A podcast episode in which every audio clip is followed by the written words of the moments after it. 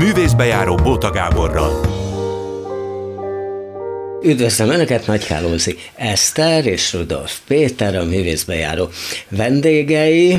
Mindenki tudja, színészek, házas pár, harminchárom éve, krisztusi korban van a házasságuk, és ezt te mondod valahol, hogy nagyon mások vagytok, és mégis valahol nagyon hasonlók.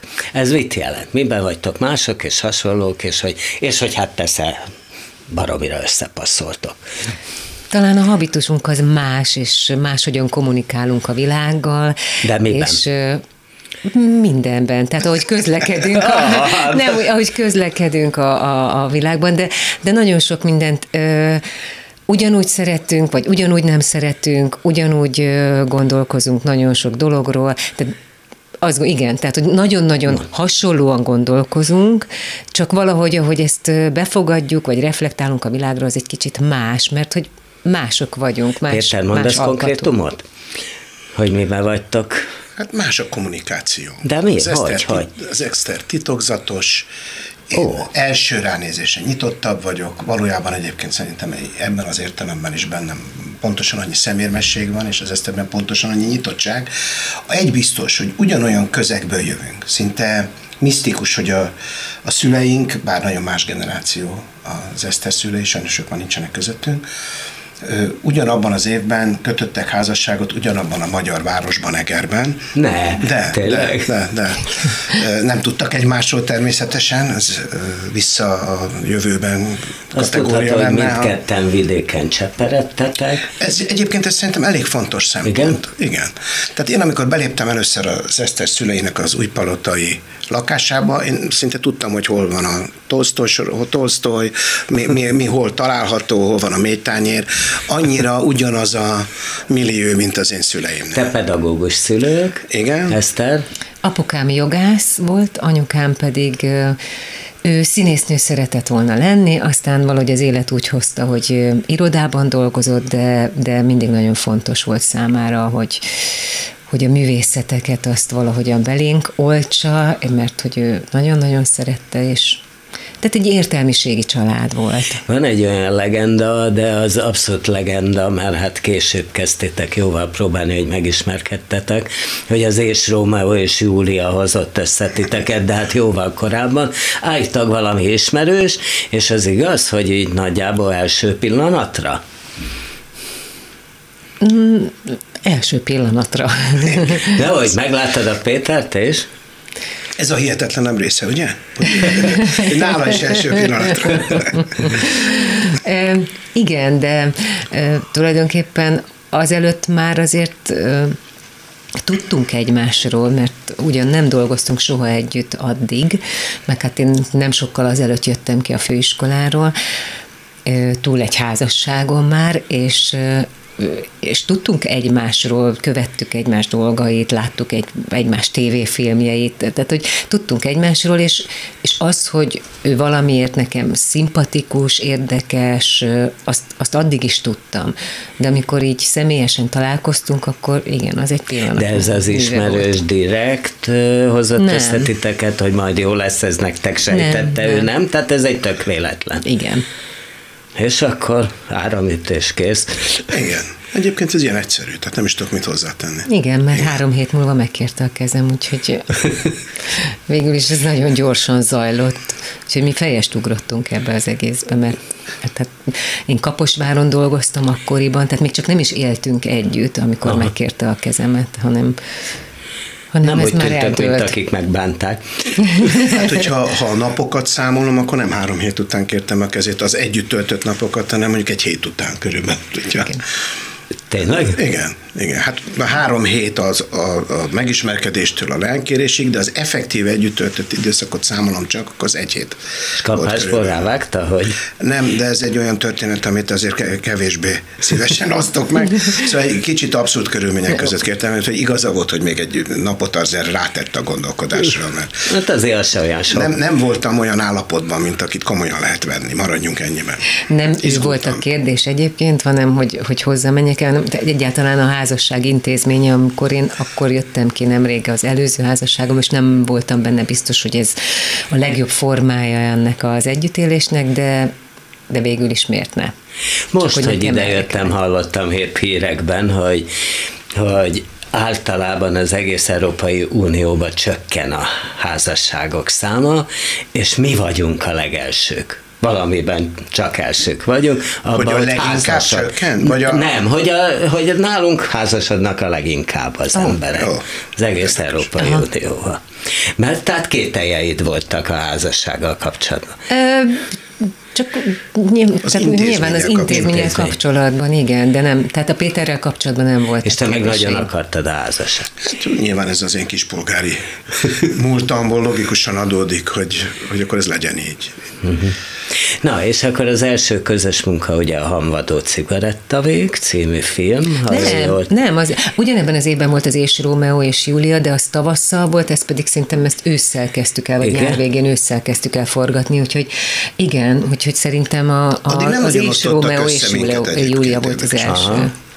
Igen, meg akkoriban más volt, tehát ő akkor a Vígszínházban volt, én egy másik színházban voltam, nem is tudom éppen akkor hol, de hogy, hogy, hogy akkor nem volt ez, Radnod. Hogy nem volt ez az átjárás a akkor már nem, de hogy nem volt az átjárás a színházak között. Tehát az, hogy mondjuk együtt játszunk, arra kevesebb lehetőség volt. Tehát ahhoz kellett egy olyan felkérés, ahol, ahol közösen minket kértek föl. Ez is Rómeó és Júlia, tehát amit azóta is játszottak. Most megnéztem, tehát az, az megy. Nincs igen, igen, az igen. A Centrál Színházban ott megy. El is határoztam, hogy úgy megnézem még, még, még egyszer, hogy így most hogy néz ki.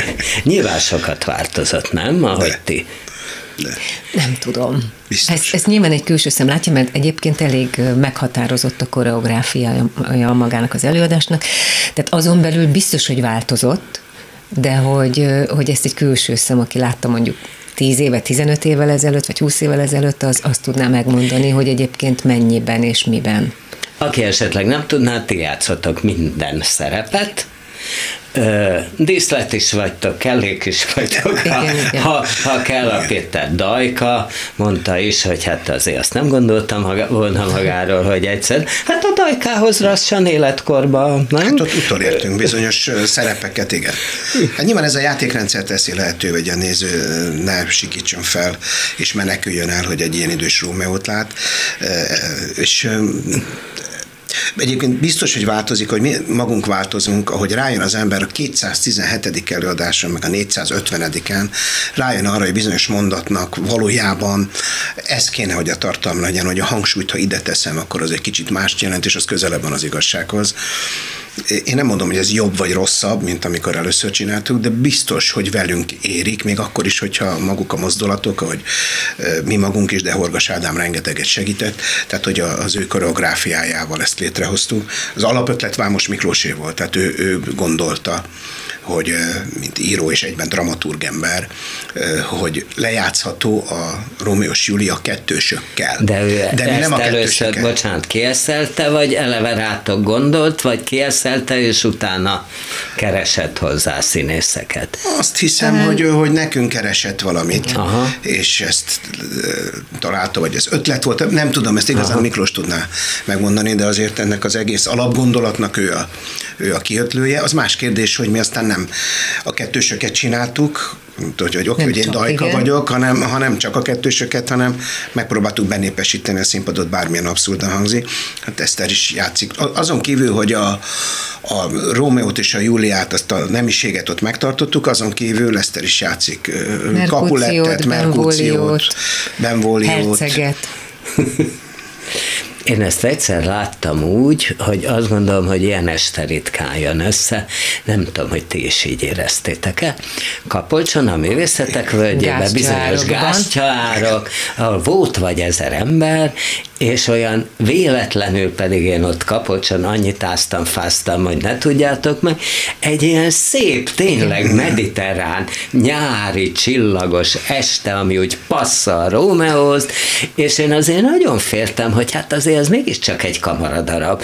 Szóval ez ott egy ilyen nagy árokban, hát hogy a Vígszínháznyi ember, és, és a tér is szinte igen, olyan. De a szabadtér még hát nehezebb, persze, mint persze. A Vígszínház, tehát hogy, és, és hogy ez úgy elkezdett működni, hogy valami hihetetlen. Hát örülök, hogy ezt mondod, mert nagyon nagy emlékünk nekem az a Kapolcsi, hogy az ember fölnéz az erkélyjelenetben, és tényleg ott a csillagos ég, és közben olyan csendek voltak, emlékszem, hogy tényleg lehetett hallani, hogy olyan finoman zizegnek a levelek az esti szélben, hogy költői legyek. Ez nagyon nagy élmény, szóval nekünk is, is az egy olyan este, ami... Sok mindent kaptunk igen. Ettől az előadástól, de az egyik legünnepibb, ez a Kapolcsi este volt. Mi volt még, ami ilyen volt?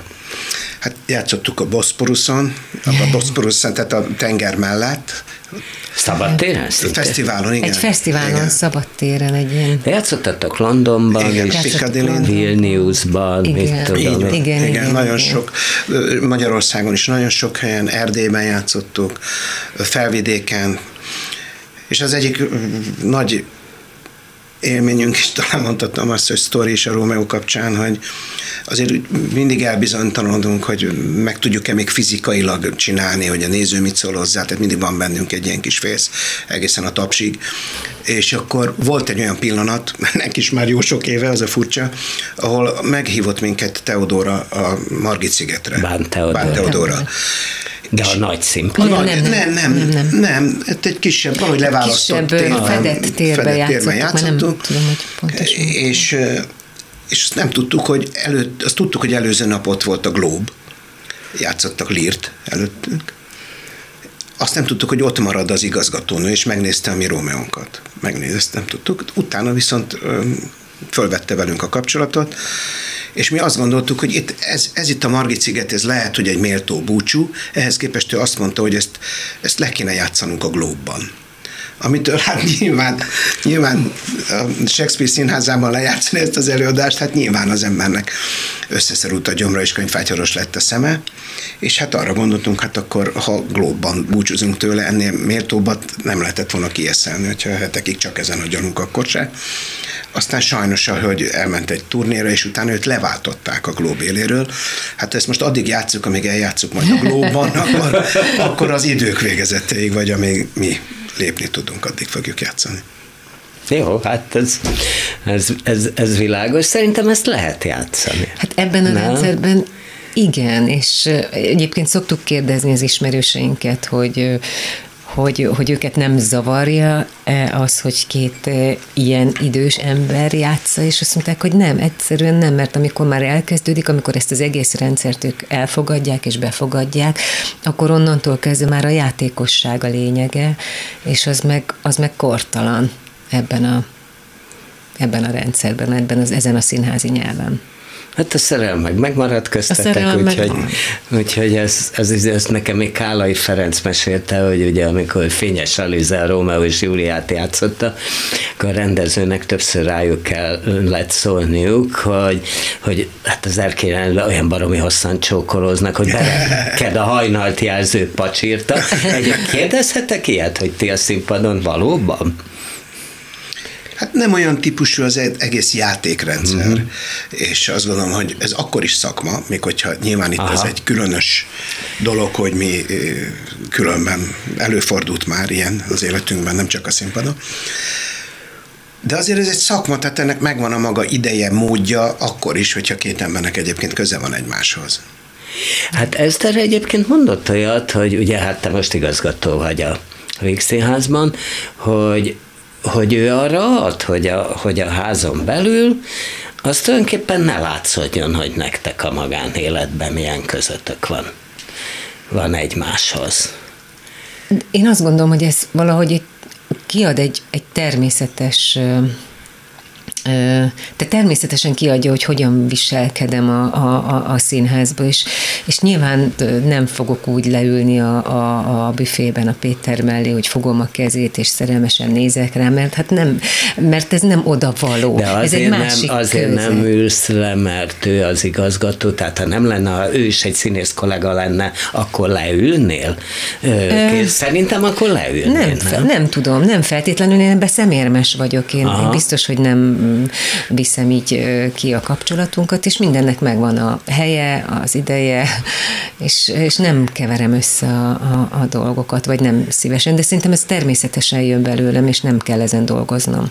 Azt tudom, mert ezt is olvastam, hogy ti azért filóztatok ezen, hogy, hogy a Péter igazgató, nem is lettél te abban, nem is mentél abba a pillanatba oda, ugye a Péter hát eleve egy elég furcsa helyzetben a Covid, Covid idején sikerült igazgatója lenni, ami nyilván akkor inkább egy válságmenedzselés volt, mint igazgatás.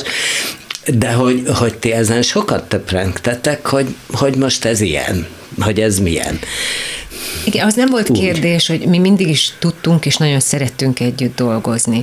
De most igazán nem is így volt rólunk szó, hanem az, hogy ezt egy társulat, egy, egy közeg, egy új igazgatás, ezt hogyan...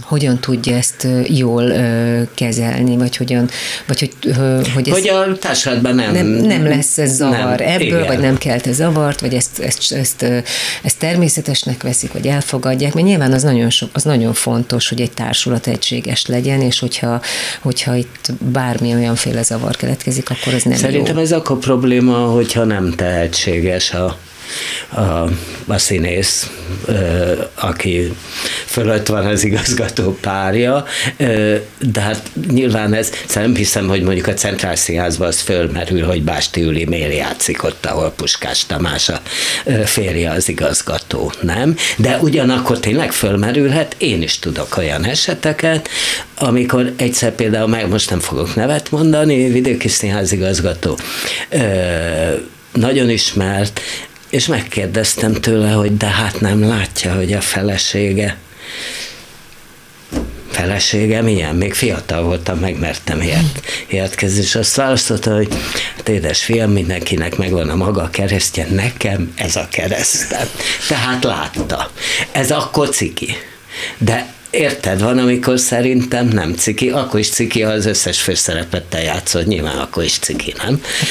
Persze, nyilvánvalóan, tehát, de azt gondolom, hogy ebben...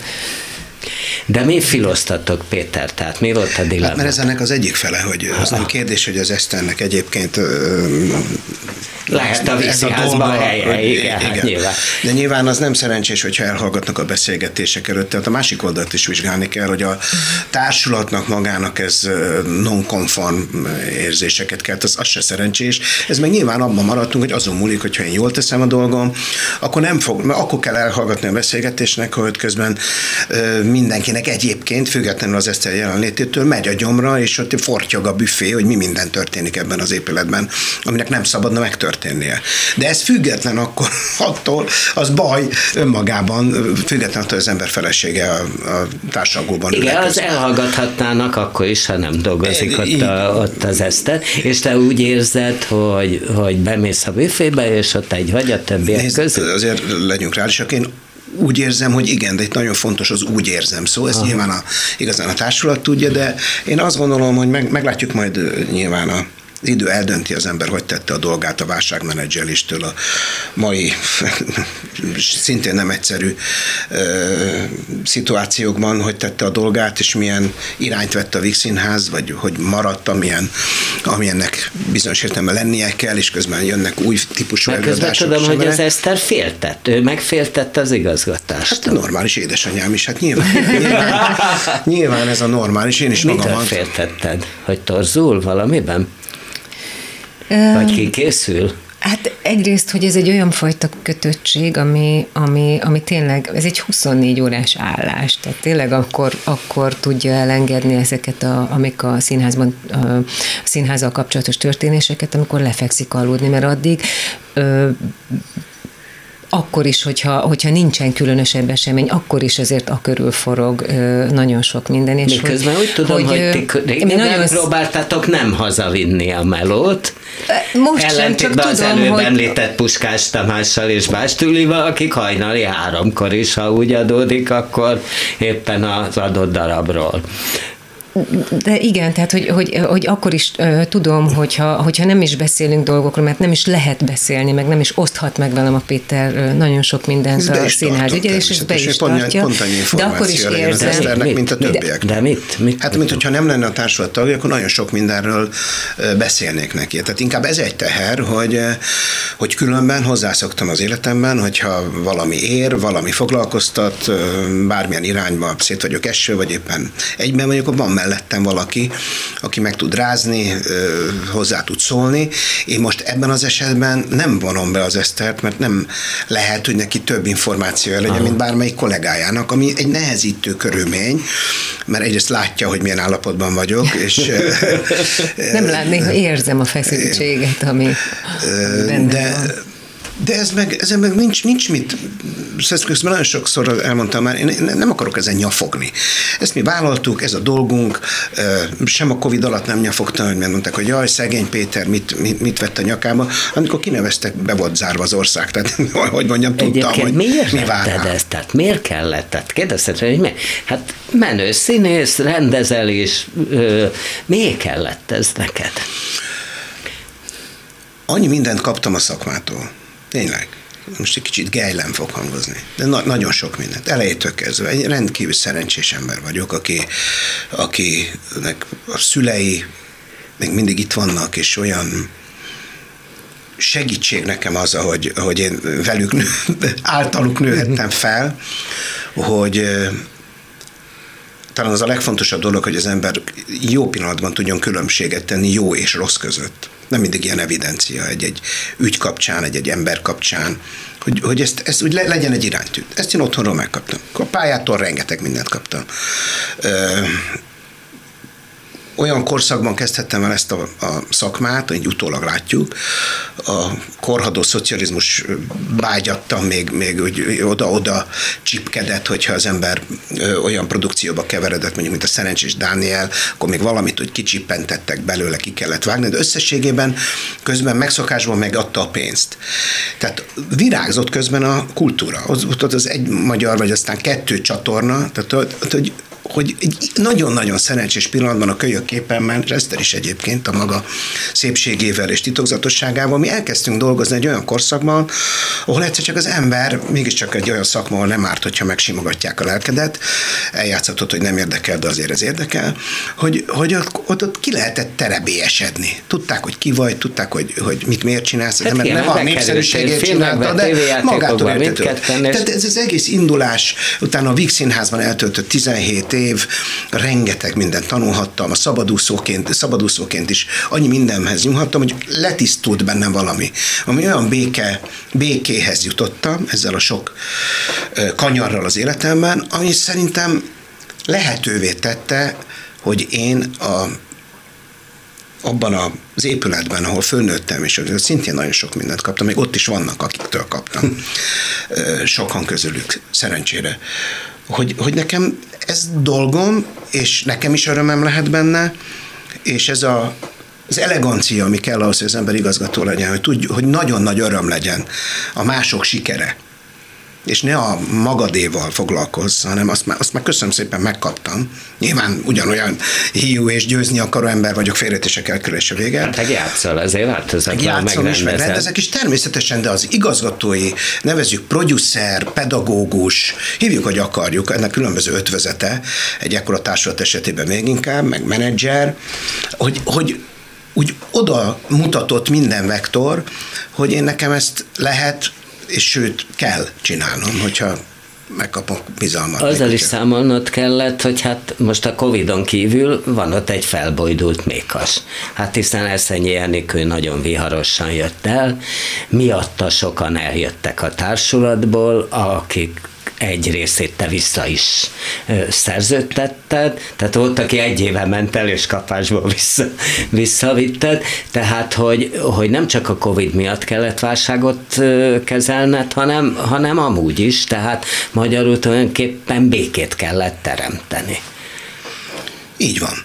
Így van, ez közben természetesen azt is jelentette, hogy ide belépve volt egy olyan bizalom, és egy, egy, egyszerre elvárás és bizalom, egyébként meg segítette a... Volt valami szavazósdi a pályázók, a, a társulat, és rád valami rengetegen szavaztak. Hát együtt, egymás után a három szavazó ismertette a pályázatának a lényegét, és élő szóban, nem, nem többszörösen összetett mondatokban, hanem face-to-face elmondta az ember, hogy mit gondol, miért úgy gondolja, kérdéseket kapott. Tehát semmiképp nem szavazósdinak, nagyon fontos dolognak gondolom, ahogy társulat kinyilvánítja, hogy mit szeretne, és nyilván ez egy nagy lökést adott, hogy aztán a kanyarok után, mikor egyszer csak meg kaptam a kérdést, hogy, hogy akkor, akkor én ezt elvállalom-e ilyen körülmények között. Nem sok időm volt végig gondolni, de és akkor úgy döntöttem ezzel a háttérben, hogy igen, hogy ez nekem akkor dolgom is. De amúgy is úgy gondolod, az előbb is mondta, hogy Eszterrel mindent megbeszéltél, de amúgy is azt gondolod, hogy mindent meg kell és meg lehet beszélni, tehát, hogy a legkisebb baráti konfliktustól egészen a nemzet dolgaig meg kéne, hát ez meg nem szokott sikerülni. Hát én ezt, ezt nem pózból évek óta ugyanazt mondom. Tehát kifejezetten szégyellem, hogy velem való beszélgetésnél egy riporter föltesz egy kérdést, és ugyanazt hallja tőlem, lehet, hogy stilisztikailag kicsit variálok. Igen, én nagyon nehezen viselem a szakmám megosztottságát, szánalmasnak és gyerekes dolognak tartom, hogy azt a szent ügyet, és most szándékosan visszakanyarodom akár a színészet ősi feladat, feladatához, a, ahhoz a, a hogy egy, egy közösséget, közösség lelkét ápolja, megrögtesse, megrikassa, erőt adjon a vadászathoz, a gyűjtögetéshez, hogy, hogy ez, ez sokkal fontosabb ügy, mint hogy, hogy ne legyen erőm zárójelbe tenni, egyébként bennem is nyilvánvalóan rengeteg indulat van, tehát ez nem valami ö, ö, lagymatag takarékon ö, lángon égő embernek a mondata, hanem én nekem is meg kell tanulni az indulataimat, a sérelmeimet félretenni, de félre kéne már tenni, mert nem szeretném, ha gyerekeim ugyanebben nőnének föl, túl az, hogy ráadásul tényleg ezen a pályán mozognak, tehát konkrétan őket féltem, így nem, nem lehet így létezni. És, és hiába mondogatom ezt, nyilván, nyilván ebben a pozícióban egy árnyalattal nagyobb súlya van, de leesnek a szavak, valahol egy üvegen koppannak. Ezt de hiszem, de hogy, hogy lehet közeledni? Hát ugye Eszter, te, amikor a színművészetivel történt, ami történt, hát te kimentél tüntetni, ugye? Igen. Ott volt tizenöt ezer ember. Ennek ellenére megtörtént, amit az a tizenöt ezer, és még nagyon sokan nyilvánvalóan nem akartak. Akkor nagyon nehéz utána. Nem? Igen. És úgy tűnik, hogy olyan nagyon egyik félbe sincs meg az akarat. Nem, és azt gondolom, hogy azóta sem változott semmit a dolog, sőt, szóval szinte még élesebben elhatárolódik a két oldal, és, és talán pontosan ezért, hogy ne így tört. Én azért voltam kint, hogy mindamellett, hogy tudtam, hogy igen, vagy én is úgy éreztem, hogy bizonyos vált, változtatásokra szükség lenne a, az egyetemmel kapcsolatban. Sokan érezték. És ez sokkal, és ezt már régóta, régóta éreztük, de azt gondolom, hogy ennek nem így kell végbe menni, és azt gondolom, hogy ott, ott felnőtt emberek ültek, felnőtt emberek akartak színészek lenni, és nem gyerekek, és nagyon-nagyon fájt, hogy akár az én gyerekeimet is így fölülről egyszer csak gyerekként kezelik, pedig ők felnőtt, tudják egyébként, hogy mit szeretnének, és hogyan akarják, és, és lehet velük, én azt gondolom, hogy lehet velük beszélni, és lehet velük kommunikálni, hogyha erre, hogyha erre kapnak esélyt és lehetőséget, és én ezt nagyon hiányoltam, és ez a gyerekeim nevében fájt nagyon, én azért voltam ott, mert... Uh-huh. mert egyszer azt szerettem mondani, hogy másképp zajlódjon. Ja, tehát te nem voltál kint, ugye? Nem, hát nyilván az én funkcióm egy másik helyzetet terem, de és hogyha ez nagyon ellentmondásba kerül a Rudolf Péter személyes gondolatmenete és a Vígszínház igazgatói pozíciója, az, egy, az, az nem tartható, tehát akkor nyilván... De ezt például megbeszéltétek? Én azt gondolom, hogy a legnagyobb bajom... Nem, semmilyen egyeztetés, nagyon felnőtt ember így döntött, és a, mindenki úgy dönt ebben a családban természetesen, ahogy felnőtt. Meghallgatjuk egymást, uh-huh. de tiszteletben tartjuk egymás döntéseit. Én, én nekem éppen ezekkel a helyzetekkel pontosan ez a bajom, ezt mondom el mindig, hogy ezeket rákényszerítenek, hogy fekete-fehér helyzetként éljük meg. Ezek nem fekete-fehér helyzetek. Általában a világ nagyon ritkán ad tiszta, tiszta kérdésre, tiszta választ. Nagyon, nagyon sok beszélgetés, ez fárasztó, kicsit fárasztóbb, mint mint agresszíven föllépni. Nagyon sok beszélgetés kéne a háttérbe. Az egész elmúlt, most már harmincötödik évben vagyunk a rendszerváltoztatásnak, kell ugye most már mondani, után az egyik legnagyobb baj, hogy azt a azt az időt, amit arra kell szánni, hogy hogy építsük fel ezt a mi világunkat, ezt az új világunkat ott kilencven után, ez, ez, nem, ez nem történt meg. Nagyon gyorsan, egzisztenciális harcá változott az egész, és onnantól kezdve, hogy ez egzisztenciális harc, hogy én mondok valamit, annak következménye lennek az állásomat, az esetleges meghívásaimat, díjaimat, a munkámat illetően, onnantól kezdve, és ez most azt gondolom egyébként, hogy pro-kontra mind a két oldalon ez így volt, onnantól kezdve még élesebb lesz az árok, mert azt tudom, hogy ha én most ebből, ebből kibeszélek ebből a kórusból, akkor a sajátjaim, sajátjaim is leveszik róla a került, és ott, maradsz, ott maradok egyedül. Na de kik a te sajátjaid? Hát ez az, nekem nem sajátjaim vannak, hanem ügyek, amihez viszon, viszonyom van. Amikor azt mondom, hogy sajátjaik, az már egy ilyen rosszfajta ö, fiókrendszer, ahol vannak, vannak ők, vannak itt, vannak ott, vannak amokt. Én meg közben azt gondolom, hogy itt van a, az én hazám, itt vannak ezek az ügyek, amiket nyilván mindig, mindig elénk sodor az élet, van egy feladatunk, amit, ami, ami, ami, ami most a színház esetében a, a Vígszínház maga, és csak az érdekel, a pályázatomnak az első oldalán a negyedik vagy ötödik sor, hogyha engem megbíznak ezzel, és a és kineveznek az Vígszínház igazgatójának, engem nem érdekel senki politikai nézete, értékmentén, szakmai értékmentén szeretném megválasztani a munkatársaimat, tehát nem, nem kívánok foglalkozni, nyilván vannak szélsőség esetek, esetek, amiket most nem is érdemes ö, ö, emlegetni, amikor az ember valakivel nem hajlandó, de hát az már nagyon szélsőséges eset. Az érdekel, kinek mi viszonya a munkához, a színházhoz, milyenek a képességei, és hogyha a Vígszínház a maga polgári múltjával valamiféle értékrend mentén tudja tovább tenni a dolgát, már pedig ezt szeretném, ha kell, akkor szigetként, tehát most már nem magányosan azt mondja, én vagyok belga, hanem, hanem, hanem, hanem ahogy ott a darabválasztásnál, a, a munkatársak kiválasztásánál egy olyan egyszerű szempont érvényesül, meg mindig érvényesülnie kéne az élet minden területén, akkor én, én, én megtettem, amit ebben az ügyben, ebben a kérdéskörben megtehetek. Na de azért neked az első darab, amit kinevezés után rendeztél, az az Öreg Hölgy látogatása volt, ami nyilván nem véletlen, tehát ez óhatatlan programadó előadás, ami csak arról szól, hogy tulajdonképpen mindenki megvehető, és korumpálható, és eljuttatható az elképesztő agresszivitásig.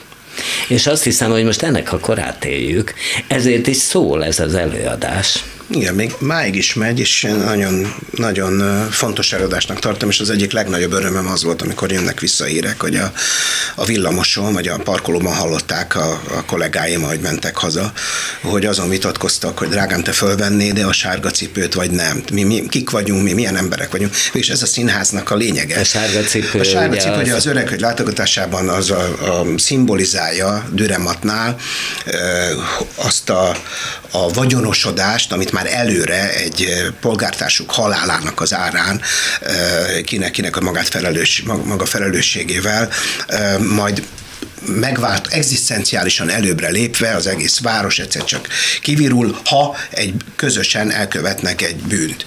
Persze nem a travasz, mert ennek a bűnnek a, a büntetése egyébként bizonyos értelemben jogos, de nem így. Na, ez nem, megint egy nem fekete-fehér helyzet, az a szép benne. Hát igen. Ez most nem biztos, hogy tisztán de, mondtam de. el a történetet. Nyilván nehéz egy ilyen összetett szép színdarabot, mint amit a Dürren mondott, összerakott egy fél mondattal ezt a sárga cipőt a helyére tenni. Minden esetre az állurás szimbóluma. Szembenézek valakivel, ugye ezért elképesztő a darab, mert nem lehet otthon elkövetni, hanem ez egy viszonylag kis város, és ott belenéznek a szemébe annak a a boltos embernek, Hegedűs D. Géza által játszott Illnek, és elkezdik hitelre rendelni az árut. És kérdezi tőlük, hogy de hát miből fogod ezt kifizetni?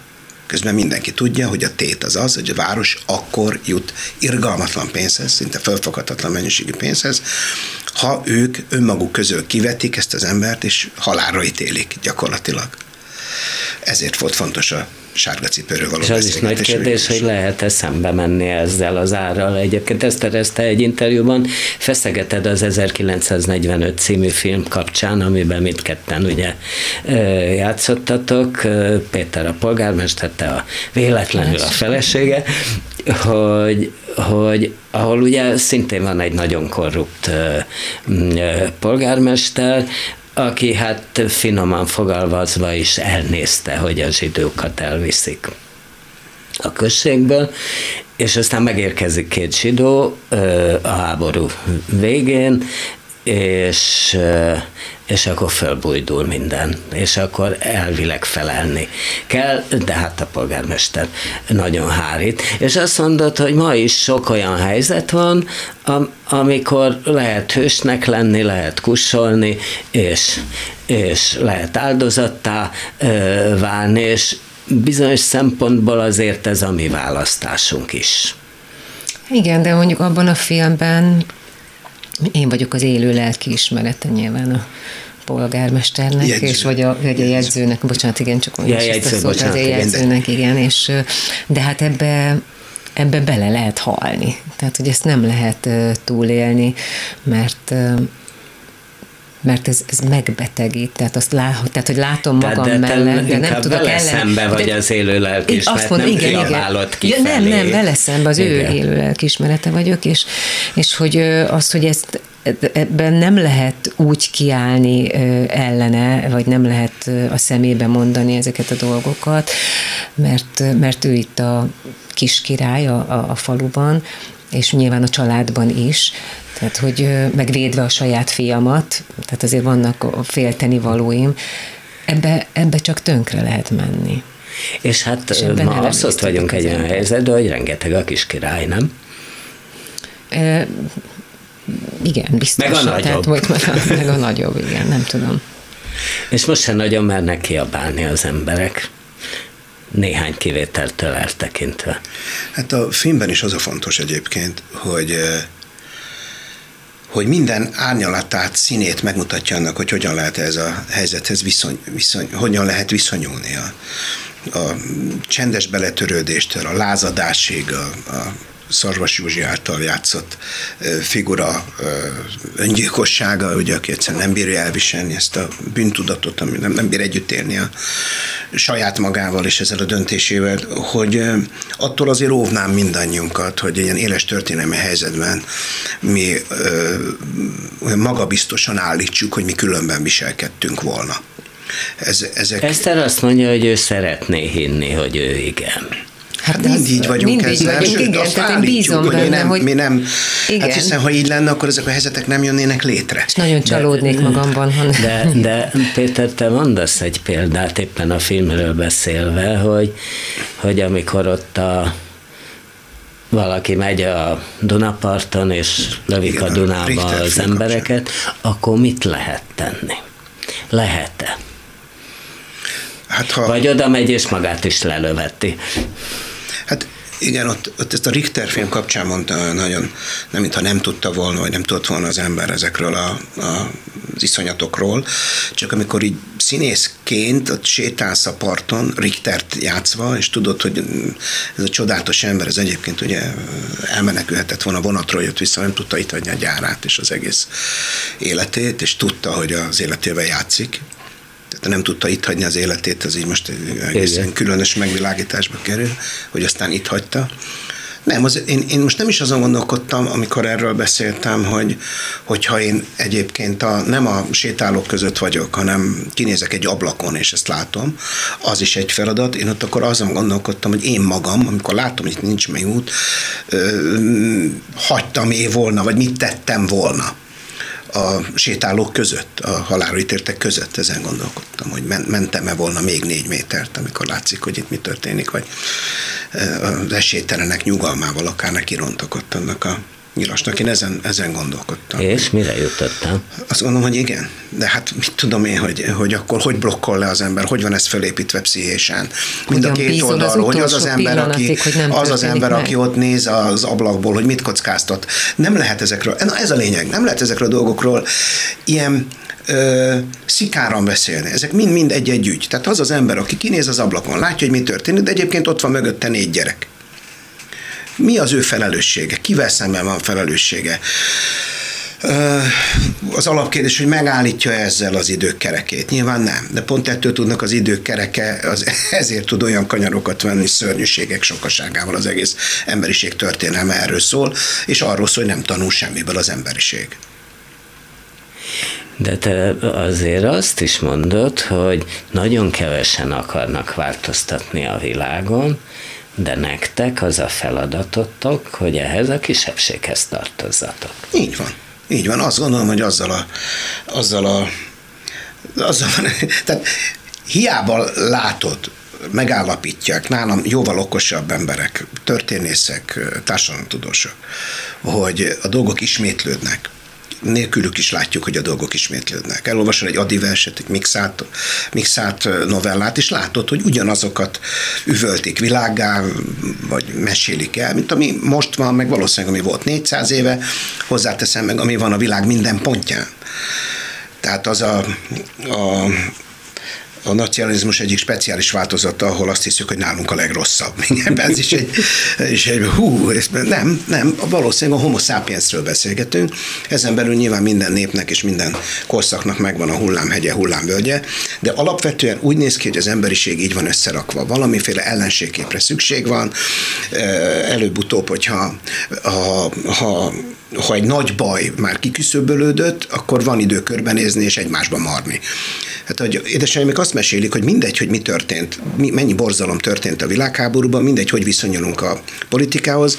Budapest fölépítés az valahogy mégis együtt a szörnyűségek után megtörtént elképesztő gyorsan a romokból, valahogy fölállt a város, és ez most függetlenül attól, hogy éppen már az oroszok már éppen kezdtek itt ügyesen elhelyezkedni, és hogy mi történt, tehát a, hogy ott mégiscsak volt valami, mert ott volt egy nagy, nagy kataklizma, az megszüli nyilván a maga hőseit, a maga, maga antihőseit, majd utána jön egy viszonylagos béke, valami újraépítés, és akkor kezdődik előről ugyanaz a folyamat. Most, de az is állandó szerencsére, hogy vannak emberek, költők, színészek, zenészek, akikből kiszakad mégiscsak ezzel kapcsolatban egy vers, egy dal, és abban meg azok, akik ezt éppen megélik, ezt a világot, abban egy kicsi békességhez jutnak, vagy földühödnek még inkább, mert valaki helyettük megfogalmaz valamit, amit ők is éreztek, csak nem tudták így megfogalmazni. Tehát szerencsére az, hogy a világ nem moccan morálisan előre, egy tapottat sem, szerencsére az is állandó, hogy rakás embernek meg fáj ez, és megpróbálja, miközben eljut odáig, hogy, hogy látja, hogy ez nem szokott megváltozni, de ez meg egyszerűen zsigeri elvárás, hogy a színházat az ember így csinálja. Igen, hát szól. Ezt tette mondasz, hogy hú, ezt nagyon meg akartam jegyezni, nem sikerült. A nem fogok tudni segíteni. Rózsavölgyiben játszol, játszott Garbót, igen, Gréta, igen, igen. Gréta Garbót, Churchill, Hegedűs D. Géza melletted, már mindketten túl vannak a pályájukon, és egy hajón megismerkednek, és ott mond a Churchill valamit, amit te valahol idézel, hogy a művészet az tulajdonképpen az emberiség nagyságának kitart, hogy, hogy, hogy van, ez mondat, olyan szép lenne, ha tudnád igen, idézni nagyon, pontosan. Egyébként nagyon jó mondat, hogy azt mondja Churchill, hogy hiszem, hogy hogy vannak nagy művészek, akik, akik aj, hogy is van pontosan, akik el tudják hitetni velünk, hogy, hogy van, minden, a lényeg az, hogy van remény. Még akkor is, hogyha ez egy illuzórikus dolog. De hogy, hogy ezek a művészek képesek arra, hogy elhitessék velünk azt, hogy az emberiségnek van jövője és van remény. És akkor ti képesek vagytok erre? Hát ezen dolgozunk. Ez a dolgunk.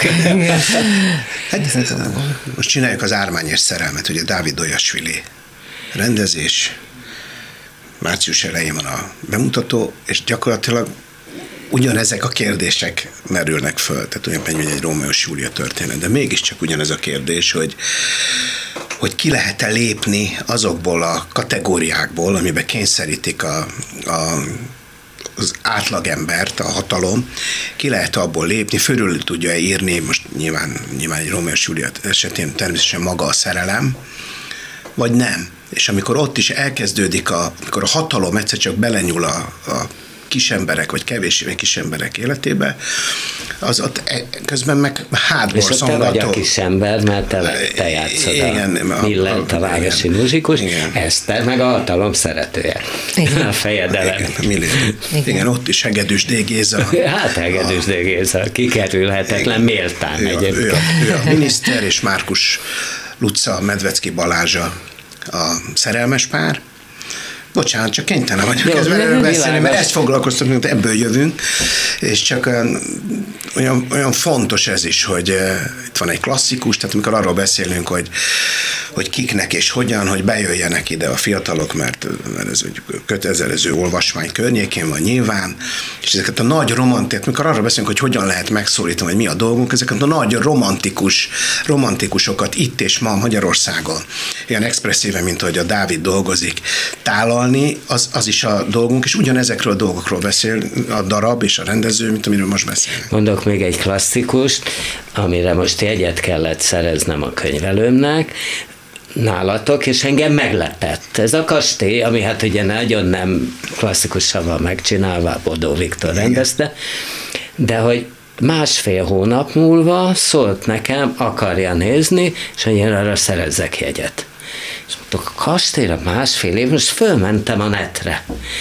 És nem volt, már egy-egy hely volt, tehát összesen volt rá talán hat-hét jegy, azok is így szétszórva. Ő meg akart hármat egybe, lett egyébként, mert én ebben ügyes vagyok, mert, mert a Kölcsei Gimnáziumnak már diák közönség szervezője vagyok, úgyhogy, de hogy ez, hogy ebben van gyakorlatom, de hogy, hogy hogy ez nem a Pál utcai fiúk, jó, sokkal kevesebbet is megy, de hogy azért ez nagy szó.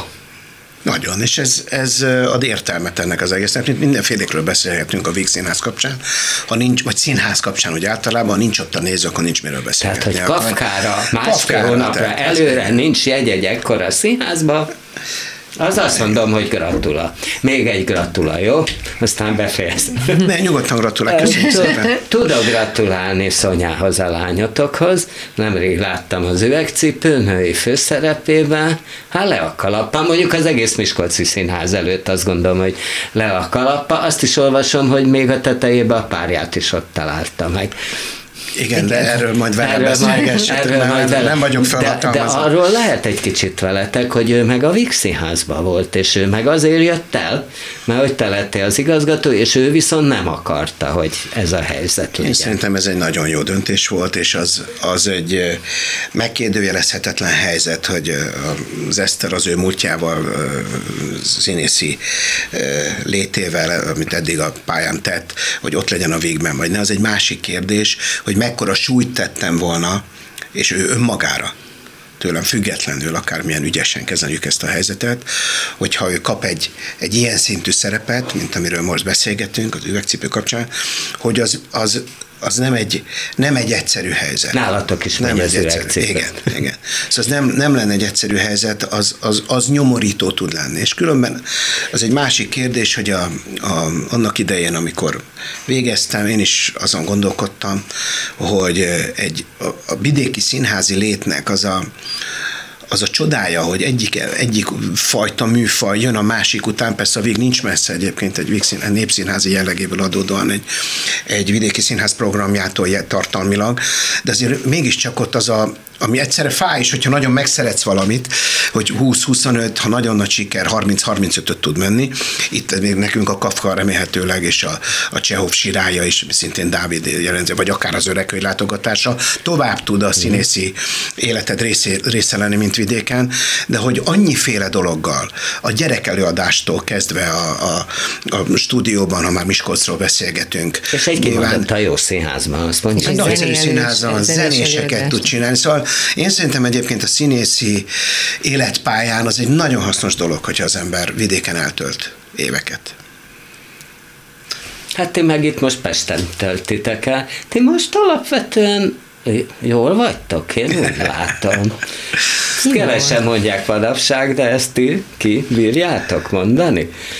Én szerintem én ki, ki tudom mondani, igen. Csak szinte szégyellem, ha kimondom, de, de nem, nem, nem, mondd, válaszolj te, bocsánat. Az annyi hiányérzet, nagyon keveset látom Pétert, nagyon kevés időt tudunk színházon kívül együtt tölteni, ez, ez kicsit nehézség, de ezt egyáltalán nem panaszként mondom, csak hogy, hogy amit régen megszoktam, hogy azért mi sokat voltunk, vagy tudtunk együtt lenni, az most, az most azért nekem nagyon hiányzik, de, de hát sok minden más van az életünkben, és azért össze tudunk kapaszkodni most is.